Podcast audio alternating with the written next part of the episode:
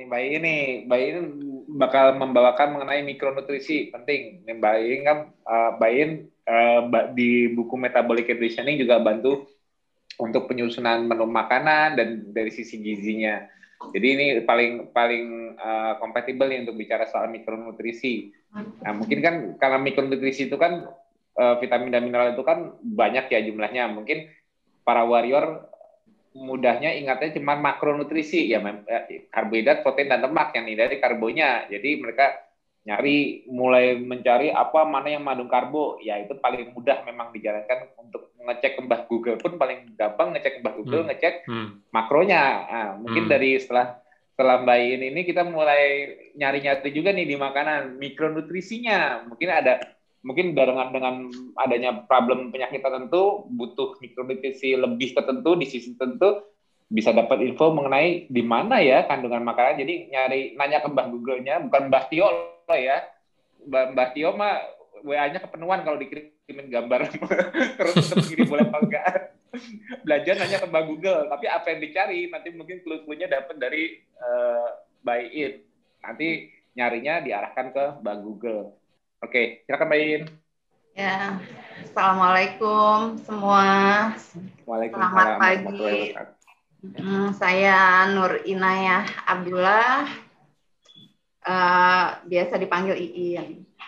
Uh, dalam kesempatan ini saya ingin berbagi dengan eh, teman-teman uh, semua tentang mikronutrisi. Selama ini kan sudah banyak ya yang bicara tentang makronutrisi, tentang vitamin, eh, tentang eh, karbohidrat, lemak dan eh, protein. Nah, berikut eh, saya ingin berbagi tentang mikronutrisi di mana vitamin dan mineral merupakan zat gizi esensial di mana tubuh tidak bisa memproduksi sendiri sebagai seperti uh, karbohidrat tubuh bisa memproduksi sendiri uh, dengan proses gluconeogenesis tapi kalau vitamin dan mineral uh, tubuh tidak bisa memproduksi sendiri sehingga kita uh, harus memperolehnya dari luar. Nah, saat ini um, isu yang ter apa yang besar terjadi yaitu bahwa terjadinya defisiensi uh, mikronutrisi. Sekarang kita mencoba untuk memperkenalkan mikronutrisi. Proses terjadinya penyakit uh, dalam apa namanya root of cause uh, uh, apa segitiga epidemiologi itu ada agen dari luar, ada pejamu atau host, ada lingkungan. Itu di luar apakah itu uh, zat gizi, keseimbangan sifat, ciri-ciri uh, agen dan kalau pejamu itu uh, apa host tubuh kita genetika, kebiasaan, terus uh, umur, ras, jenis kelamin, kemudian lingkungan. Nah, sedangkan segitiga kalau kita makin mengerucut lagi terjadinya malnutrisi itu uh, ketidakseimbangan dalam uh, tiga hal berikut. Uh, agens itu dari luar, apakah itu makronutrisi, ataukah mikronutrisi, ataukah zat kimia yang lain, apakah uh, apa namanya uh, fisik kita dan sebagainya. Kalau uh, host itu biasa Mas Tio selama ini menjelaskan tentang fisiologi, bagaimana metabolisme uh, energi, metabolisme uh, zat gizi. Nah, kalau selama ini bicara tentang endogenus, uh, saya ingin memperkenalkan dari eksogenusnya, terutama tentang mikronutrisi uh, ada empat hal. Nah, malnutrisi ini merupakan keadaan patologis akibat kekurangan atau kelebihan. Jadi, apakah itu kekurangan zat gizi, kelebihan zat gizi, apakah itu kelebihan zat gizi makro ataupun kekurangan zat gizi makro atau uh, kekurangan zat gizi mikro itu merupakan kondisi yang disebut malnutrisi. Jadi empat bentuk uh, malnutrisi. Jadi malnutrisi itu bukan hanya kekurangan gizi, tapi juga undernutrition, spesifik uh, defisiensi, kekurangan zat gizi tertentu. Nah, uh, overnutrition uh, atau ketidakseimbangan proporsi zat gizi. Jadi uh, di Indonesia sendiri kita mengalami uh, semua ini gitu. Nah, saya ingin menekankan tentang uh, kekurangan yodium dan kekurangan kekurangan uh, Fe di mana terjadi anemi yang menyebabkan faktor yang menyebabkan ibu meninggal saat melahirkan, bayi dilahirkan meninggal, uh, uh, bayi uh, lahir berat badan rendah dan uh, uh, anak uh, uh, mengalami mengalami uh, mal uh, apa namanya uh, dari ibu yang melahirkan dengan uh, anemia menghasilkan anak yang kondisi uh, imunitasnya yang rendah, gampang sakit dan sebagainya. Nah, uh, yodium di Indonesia banyak yang mengalami kekurangan karena um, bentuk geografis wilayah kita tidak hanya dalam di laut, uh, apa uh, laut, tapi juga kita banyak pegunungan. Uh, penduduk yang tinggal di dataran tinggi ini banyak mengalami atau di kekurangan mengkonsumsi sumber yodium mengalami gondok. Sehingga kenapa pemerintah melakukan uh, fortifikasi atau penambahan yodium pada garam. Tujuannya adalah untuk menanggulangi kekurangan zat yodium di mana terjadinya hambatan pertumbuhan, misalnya orang kerdil, gondokan seperti di sini. Nah, itu jadi dia dibutuhkan dalam bentuk yang dikit, tapi akibatnya bisa fatal mikronutrisi. Uh, mikronutrisi uh, ini zat gizi esensial dan tubuh kita tidak bisa uh, membuatnya sendiri dan kita harus mendapatkannya dari luar terdiri dari vitamin dan mineral uh, vitamin kelompok senyawa organik yang memiliki berbagai macam fungsi tubuh secara kimia berbeda satu sama lain. Dan vitamin ini ter, uh, dibedakan vitamin larut lemak dan vitamin larut air. Mungkin saya akan agak apa namanya membahas yang lebih lebih kondisi yang pan, pandemik vitamin D dan master mineral magnesium. Tapi satu persatu saya akan saya akan sedikit bahas tentang misalnya vitamin A. Vitamin A ini kalau kekurangan vitamin A kita antara adaptasi uh, gelap dengan adaptasi uh, terang atau terang ke gelap itu uh, apa namanya mengalami masalah itu salah satu uh, salah satu kekurangan vitamin A, termasuk juga berpengaruh terhadap respon imun dan sebagainya. Uh, kemudian vitamin E, vitamin E sering disebut juga antioksidan. Nah, kalau uh, apa pada anak uh, bisa menyebabkan anemia juga, sintesis DNA dan sumber makanannya bisa uh, dilihat. Nah, uh, vitamin K, vitamin K ini berfungsi untuk membantu pembekuan darah dan sintesa uh, protein sehingga bila terjadi apa pembekuan darah yang buruk uh, itu salah satu ciri dari defisiensi vitamin K.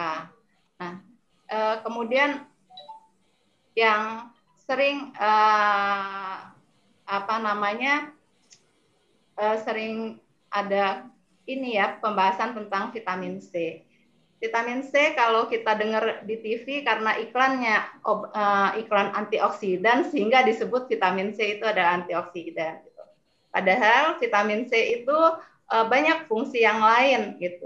Dia mensintesis uh, mensintesis kolagen untuk memelihara otot, arteri tulang, uh, memproduksi karnitin. Kadar karnitin yang rendah menyebabkan keletihan atau kelemahan otot terus beberapa hormon peptida untuk mengaktifasi enzimnya itu sangat bergantung dengan vitamin C. Terus berbagai enzim membutuhkan vitamin C untuk berfungsi seperti sintesis empedu, uh, pentingnya reaksi oksidasi dan reduksi, dan yang sering uh, terlewatkan uh, adalah vitamin C ini tandem dengan uh, Fe atau zat besi, di mana pembentukan sel darah merah atau penyerapan sel darah merah itu membentukkan vitamin C. Jadi uh, ketika uh, uh, anemia, tapi uh, dengan mengkonsumsi makanan tinggi uh, zat besi, tapi kenapa uh, apa namanya tidak tidak ada kenaikan signifikan dalam dalam apa kadar HB-nya. Nah, ini salah satu penyebabnya adalah penyerapan zat besinya tidak optimal atau karena kurangnya kadar kandungan vitamin C yang kita konsumsi.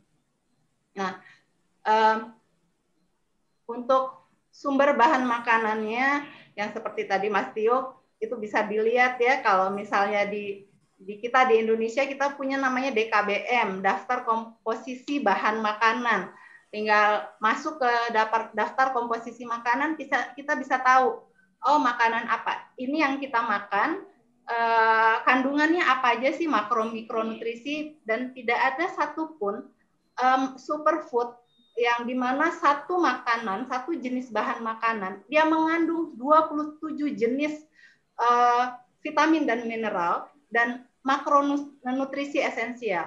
Sehingga kita perlu uh, keberagaman memakan dan memilah kembali uh, pada pola makan ketogenik uh, mana yang mempunyai uh, mikronutrisi yang mikronutrisi tetapi juga uh, kandungan uh, kandungan makronutrisinya uh, ren sangat rendah karbohidrat. Vitamin B.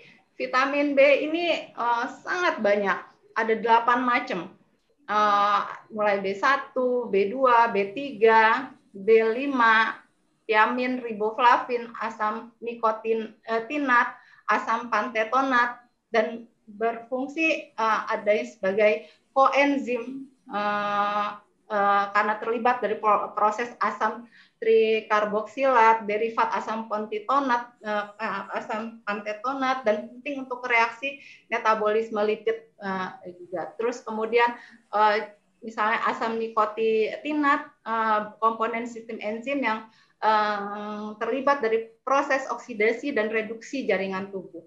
Uh, vitamin B6, vitamin B7 vit, uh, atau piridoksin, biotin, asam folat, uh, asam folat biasa uh, uh, uh, terutama ibu hamil sering kekurangan uh, uh, mengalami anemia gizi karena kekurangan uh, asam folat dan kekurangan uh, anemia kondisi anemia pada uh, wanita atau wanita remaja itu kita banyak mengalami kekurangan vitamin uh, anemi mulai dari uh, remaja sampai uh, hamil dan menyusui dan ini akibatnya uh, uh, ya yang yang paling bahaya adalah uh, faktor anemi meninggal pada saat melahirkan. Nah, kemudian B12 mendaur ulang koenzim uh, berpengaruh terhadap sintesis uh, metionin dari hormon dan milenasi saraf uh, normal. Uh, mineral dan unsur renik.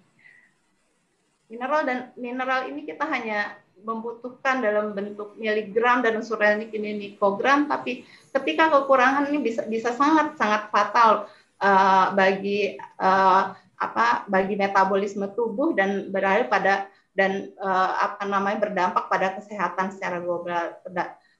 Kalsium biasanya kita hmm, uh, bicara tentang kalsium itu untuk uh, tulang dan gigi, tapi juga kalsium dibutuhkan untuk uh, pembentuk pembekuan darah, untuk faktor kofaktor enzim dan uh, kekurangan kalsium menyebabkan uh, uh, pertumbuhan kerdil, kegagalan masa tulang dan resiko terhadap osteoporosis. Nah, zat besi zat besi ini sebagai uh, apa namanya hemoglobin mengangkut oksigen dan zat gizi ke seluruh tubuh, kemudian juga berfungsi sebagai mioglobin, berfungsi sebagai komponen enzim. Nah, uh, kekurangan defisiensi zat besi zat uh, besi ini uh, salah satunya kita sering uh, lelah, ngerasa lemes, sakit kepala, daya konsentrasi menurun, uh, pada kasus yang uh, parah terjadinya lemah jantung dan sesak napas. uh, zinc uh, merupakan enzim yang ter, terlibat pada pengangkutan oksigen dan metabolisme tulang sebagai uh, antioksidan juga berperan pada pada respon imun dan fungsi pentingnya uh, zinc adalah menstabilkan struktur DNA, RNA, ribosom dan berperan penting dalam ekspresi gen dan menyusun struktur pada beberapa protein. Sehingga kekurangan zinc juga menyebabkan gagal tumbuh, uh, keterlambatan pertumbuhan, uh, dermatitis, gejala neuropsikiatrik dan alo alopecia. Kemudian kuprum.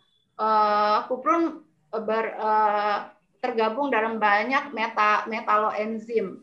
Uh, kekurangan kuprum, defisiensi bisa kita lihat juga selain uh, apa namanya gagal tumbuh pada bayi, juga edema, anemia, gangguan imunitas, uh, pembuluh darah abnormal, uh, abnormalitas neurologi dan faktor risiko uh, jantung koroner.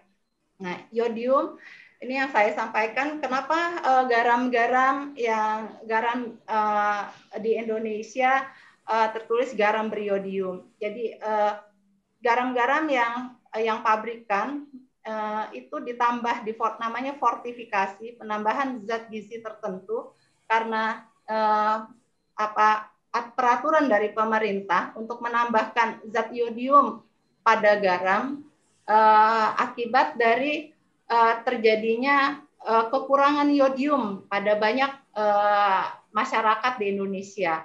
Nah, kekurangan yodium ini merupakan uh, uh, defisiensinya yang mengakibatkan hipoteroid, uh, terus pada janin terjadi kretinisme, kemudian uh, apa namanya cebol gitu, uh, apa hambatan pertumbuhan, kematian uh, bayi baru lahir, keguguran, infertilitas. Nah, uh, kenapa yodium ini di, di oleh program pemerintah diberi pada garam? Karena semua kita hampir me, uh, mengkonsumsi makanan memberi pada garam dan terbatasnya sumber yodium pada bahan makanan, misalnya uh, ikan laut hanya pada ikan laut dan rumput laut dan dairy product.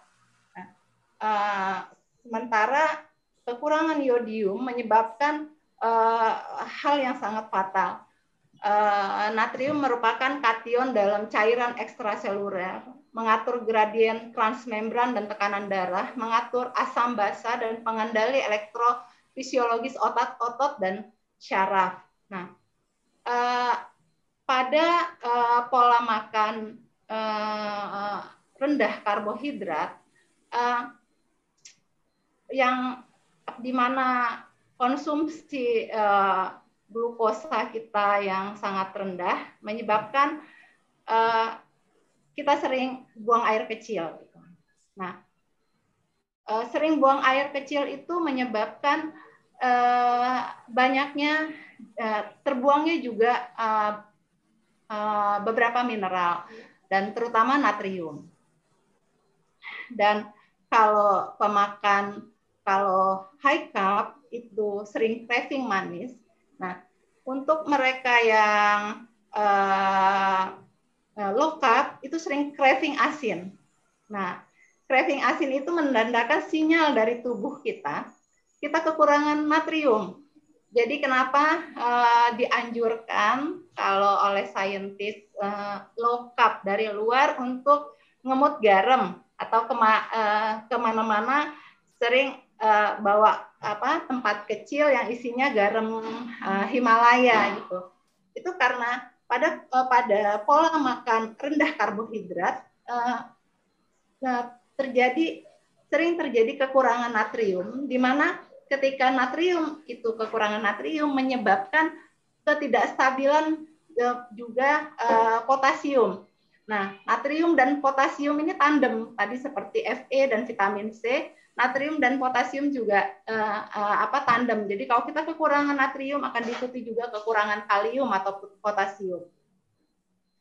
Uh, uh, sehingga kalau misalnya setelah makan atau apa ya masih sering uh, ngemut atau minum air air air apa namanya asin gitu uh, dikasih air putih kita dikasih garam Himalaya sedikit karena juga menyebabkan kekurangan natrium ini menyebabkan sering ada pusing atau kram dan sebagainya. Kemudian kalium atau potasium. Itu tandem seperti tadi juga menyebabkan lemah otot, jantung terjadi aritmia atau motilitas ususnya berkurang gitu bila terjadi defisiensi. Ya, fosfor, fluorin dan kromium mungkin saya akan lebih ke nanti ke vitamin D ya tentang uh, ini uh, apa namanya mineral yang juga merupakan gugus uh, mineral yang uh, tubuh kita tidak bisa tidak bisa memproduksi sendiri dan kita butuh dari luar. Ini salah satunya uh, fluorin. Fluorin itu untuk mineralisasi tulang dan memberi perlindungan terhadap karies gigi. Itu kemudian kromium uh, untuk uh, membantu proses metabolisme. Uh, ada selenium uh, untuk glat, uh, apa glutation uh, pero, peroksidase melindungi dan kerusakan oksidatif. Uh, sel, selenoprotein untuk transportasi antioksidan gitu. Ada moleb apa molybdenum sebagai uh, kofaktor di dalam santin oksidase terlibat dalam mot, metabolisme purin, uh, quinolin dan susu kemudian mangan uh, merupakan metal apa komponen metaloenzim di mana terjadi defisiensi menyebabkan kuku jari yang terlambat tumbuh, rambut yang memerah, dermatitis bers, bersisik. Nah, saya ingin bercerita tentang dikhususkan ke vitamin D. Vitamin D tidak hanya sekedar zat gizi, vitamin D bukan hanya sekedar nutrien, tapi vitamin Z juga eh, vitamin D merupakan hormon dan imunomodulator. Jadi uh, saat ini dunia terjadi pandemi defisiensi vitamin D. Uh, yang terlihat hanya uh, puncaknya saja gunung es, tapi di dalamnya banyak sekali uh, uh, kondisi penyakit-penyakit yang sebenarnya terjadi akibat defisiensi vitamin D. Uh, sumber vitamin D ini bisa kita dapat dari matahari dan makanan. Banyak sekali uh, jurnal tentang vitamin D ya uh, salah satunya uh, ini menjelaskan terka, uh, jurnal yang terkait vitamin D yang menjelaskan bahwa vitamin D itu merupakan zat gizi, tapi juga mem, uh, merupakan komponen hormon dan uh, imunomodulator, di mana uh, vitamin D ini uh, bekerja di pada endokrin dan untuk mengaktifkan uh, sel uh, sel imun tubuh kita juga dari mana sih asalnya vitamin D?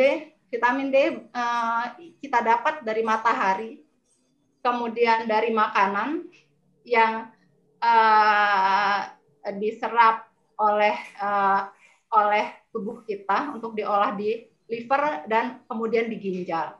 Tapi kenapa uh, yang pesannya simple uh, vitamin D itu kita dapat dari matahari dan dari dari um, makanan kenapa sampai terjadi uh, pandemi defisiensi vitamin D. Jadi kekurangan defisiensi vitamin D itu sudah terjadi secara global dan dampaknya akan seumur umur hidup uh, dan uh, puncaknya yang terlihat uh, riketsia ya.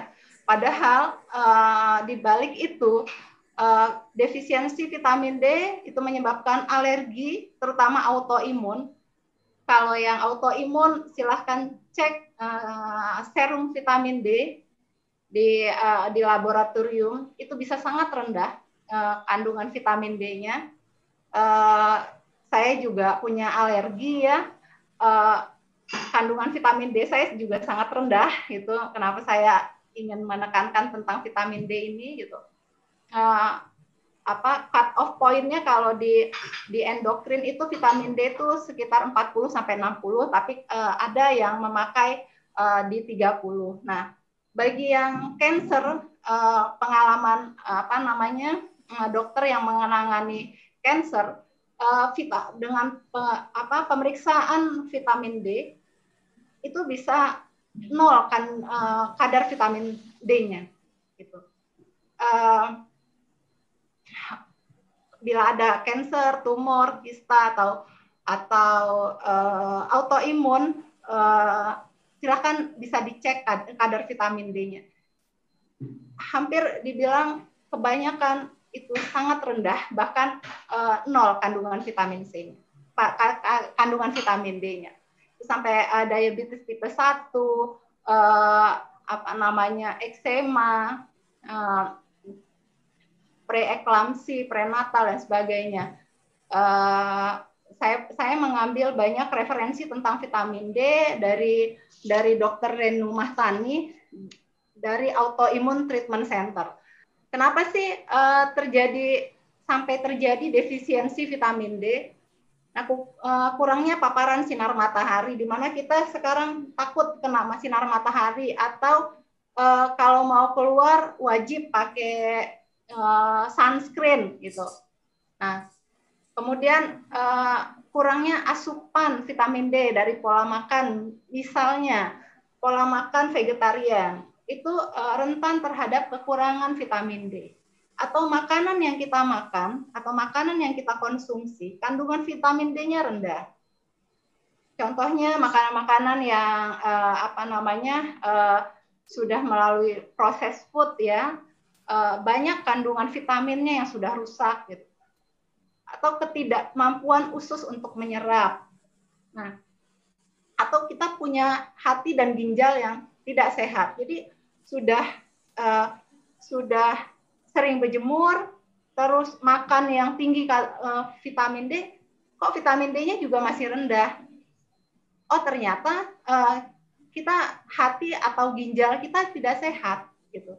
Nah oh sudah sudah berjemur, makanan juga kaya vitamin D, hati dan ginjal kita sehat, kok kenapa masih kekurangan vitamin D? Ternyata kekurangan magnesium dari jumlah besar. Tadi seperti yang tadi saya sampaikan tentang uh, zat uh, mikronutrisi itu ada yang tandem. Jadi uh, satu uh, zat gizi mikronutrisi uh, dia akan bekerja uh, dengan uh, zat gizi lainnya. Nah, kekurangan vitamin D juga bisa terjadi akibat kurangnya magnesium.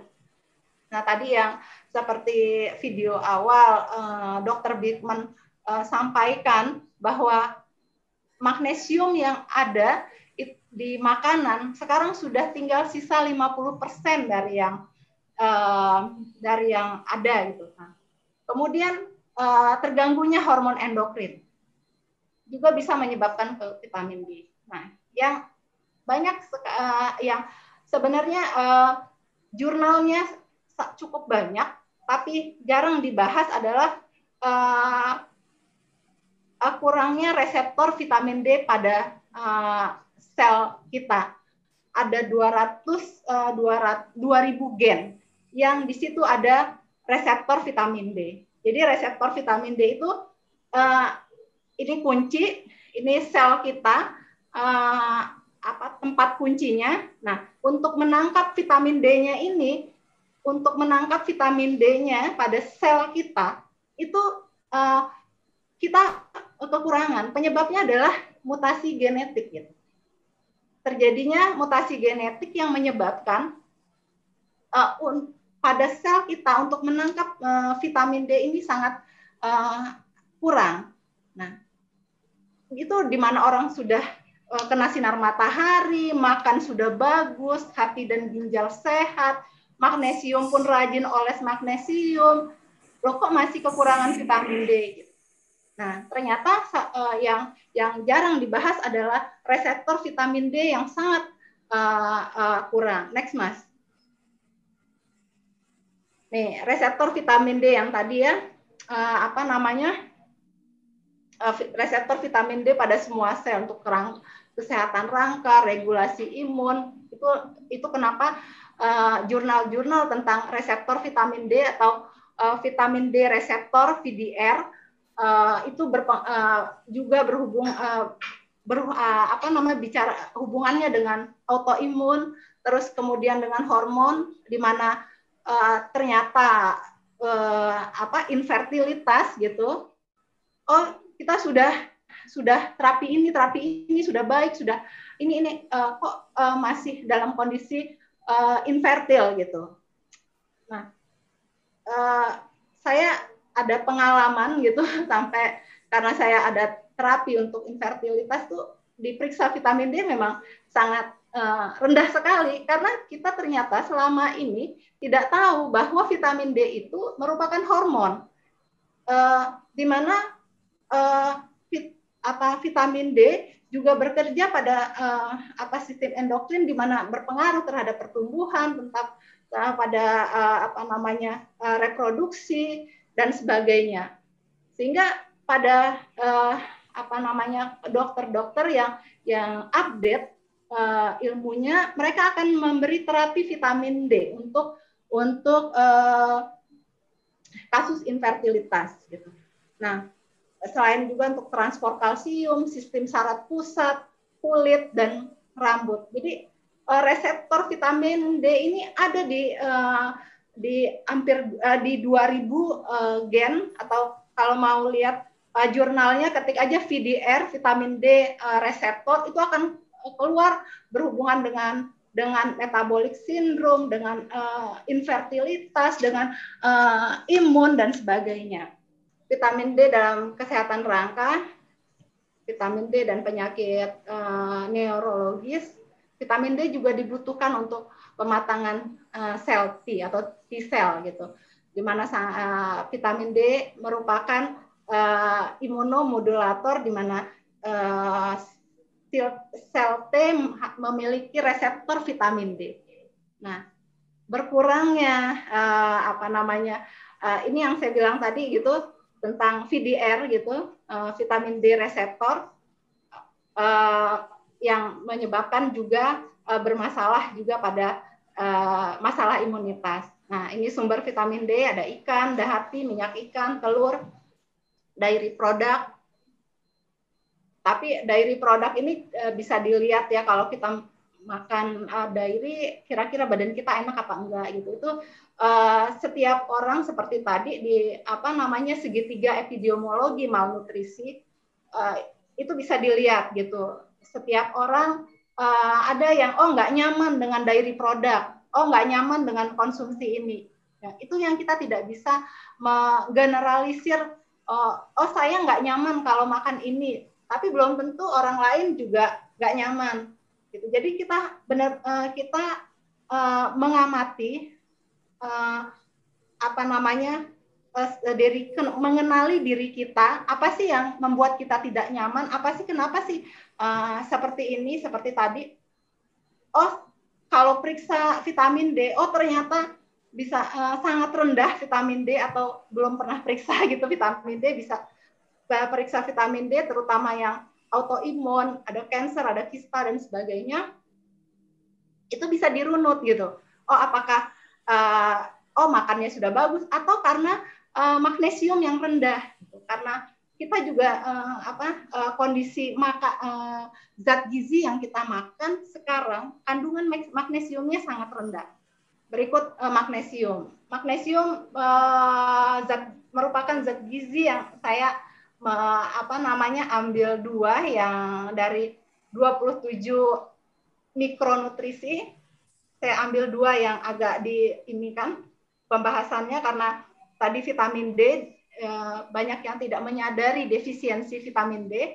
Uh, kemudian master master mineral itu magnesium um, magnesium magnesium ini merupakan master mineral dia membantu lebih dari 300 fungsi tubuh dan uh, bila yang apa namanya ada merasa depresi, stres, bisa jadi karena kekurangan uh, magnesium karena magnesium ini merupakan mineral anti stres, mineral anti depresi dan bila insomnia juga eh, bisa terjadi uh, kekurangan magnesium, uh, konstipasi juga uh, defisiensi uh, bisa berasal dari uh, apa namanya defisiensi magnesium, kram. Jadi uh, selain keseimbangan gula darah, uh, mengoptimalkan tekanan darah, produksi energi pada level sel, terus memperbaiki sistem syaraf, uh, kepadatan tulang dan keseimbangan kalsium,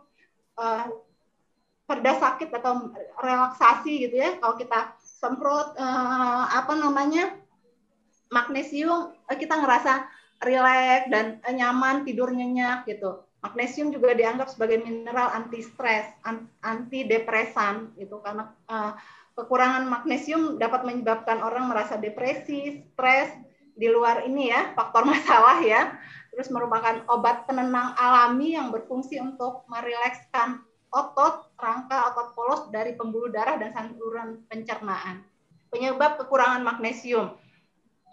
Uh, kekurangan magnesium bisa dari uh, produksi hormon stres atau stres yang tinggi itu menyebabkan uh, kurangnya simpanan magnesium jadi kalau kita stres itu uh, simpanan magnesium kita terkuras sehingga kalau ya bukan berarti oh stres karena masalah kemudian semprot magnesium uh, stresnya hilang gitu.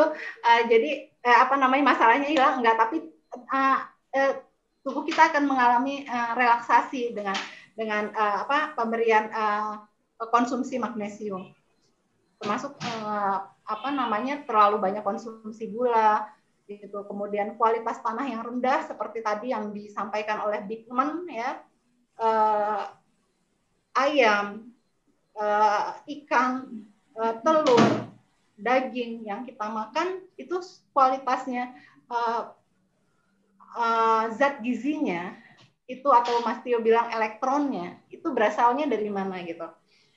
Uh, sekarang banyak uh, uh, hewan ternak yang sudah tidak makan uh, apa rumput gitu ayam yang tadi Bigman bilang uh, bahan makanan yang hanya dicari uh, cepatnya enak dan enak di lidah atau murah dan cepat.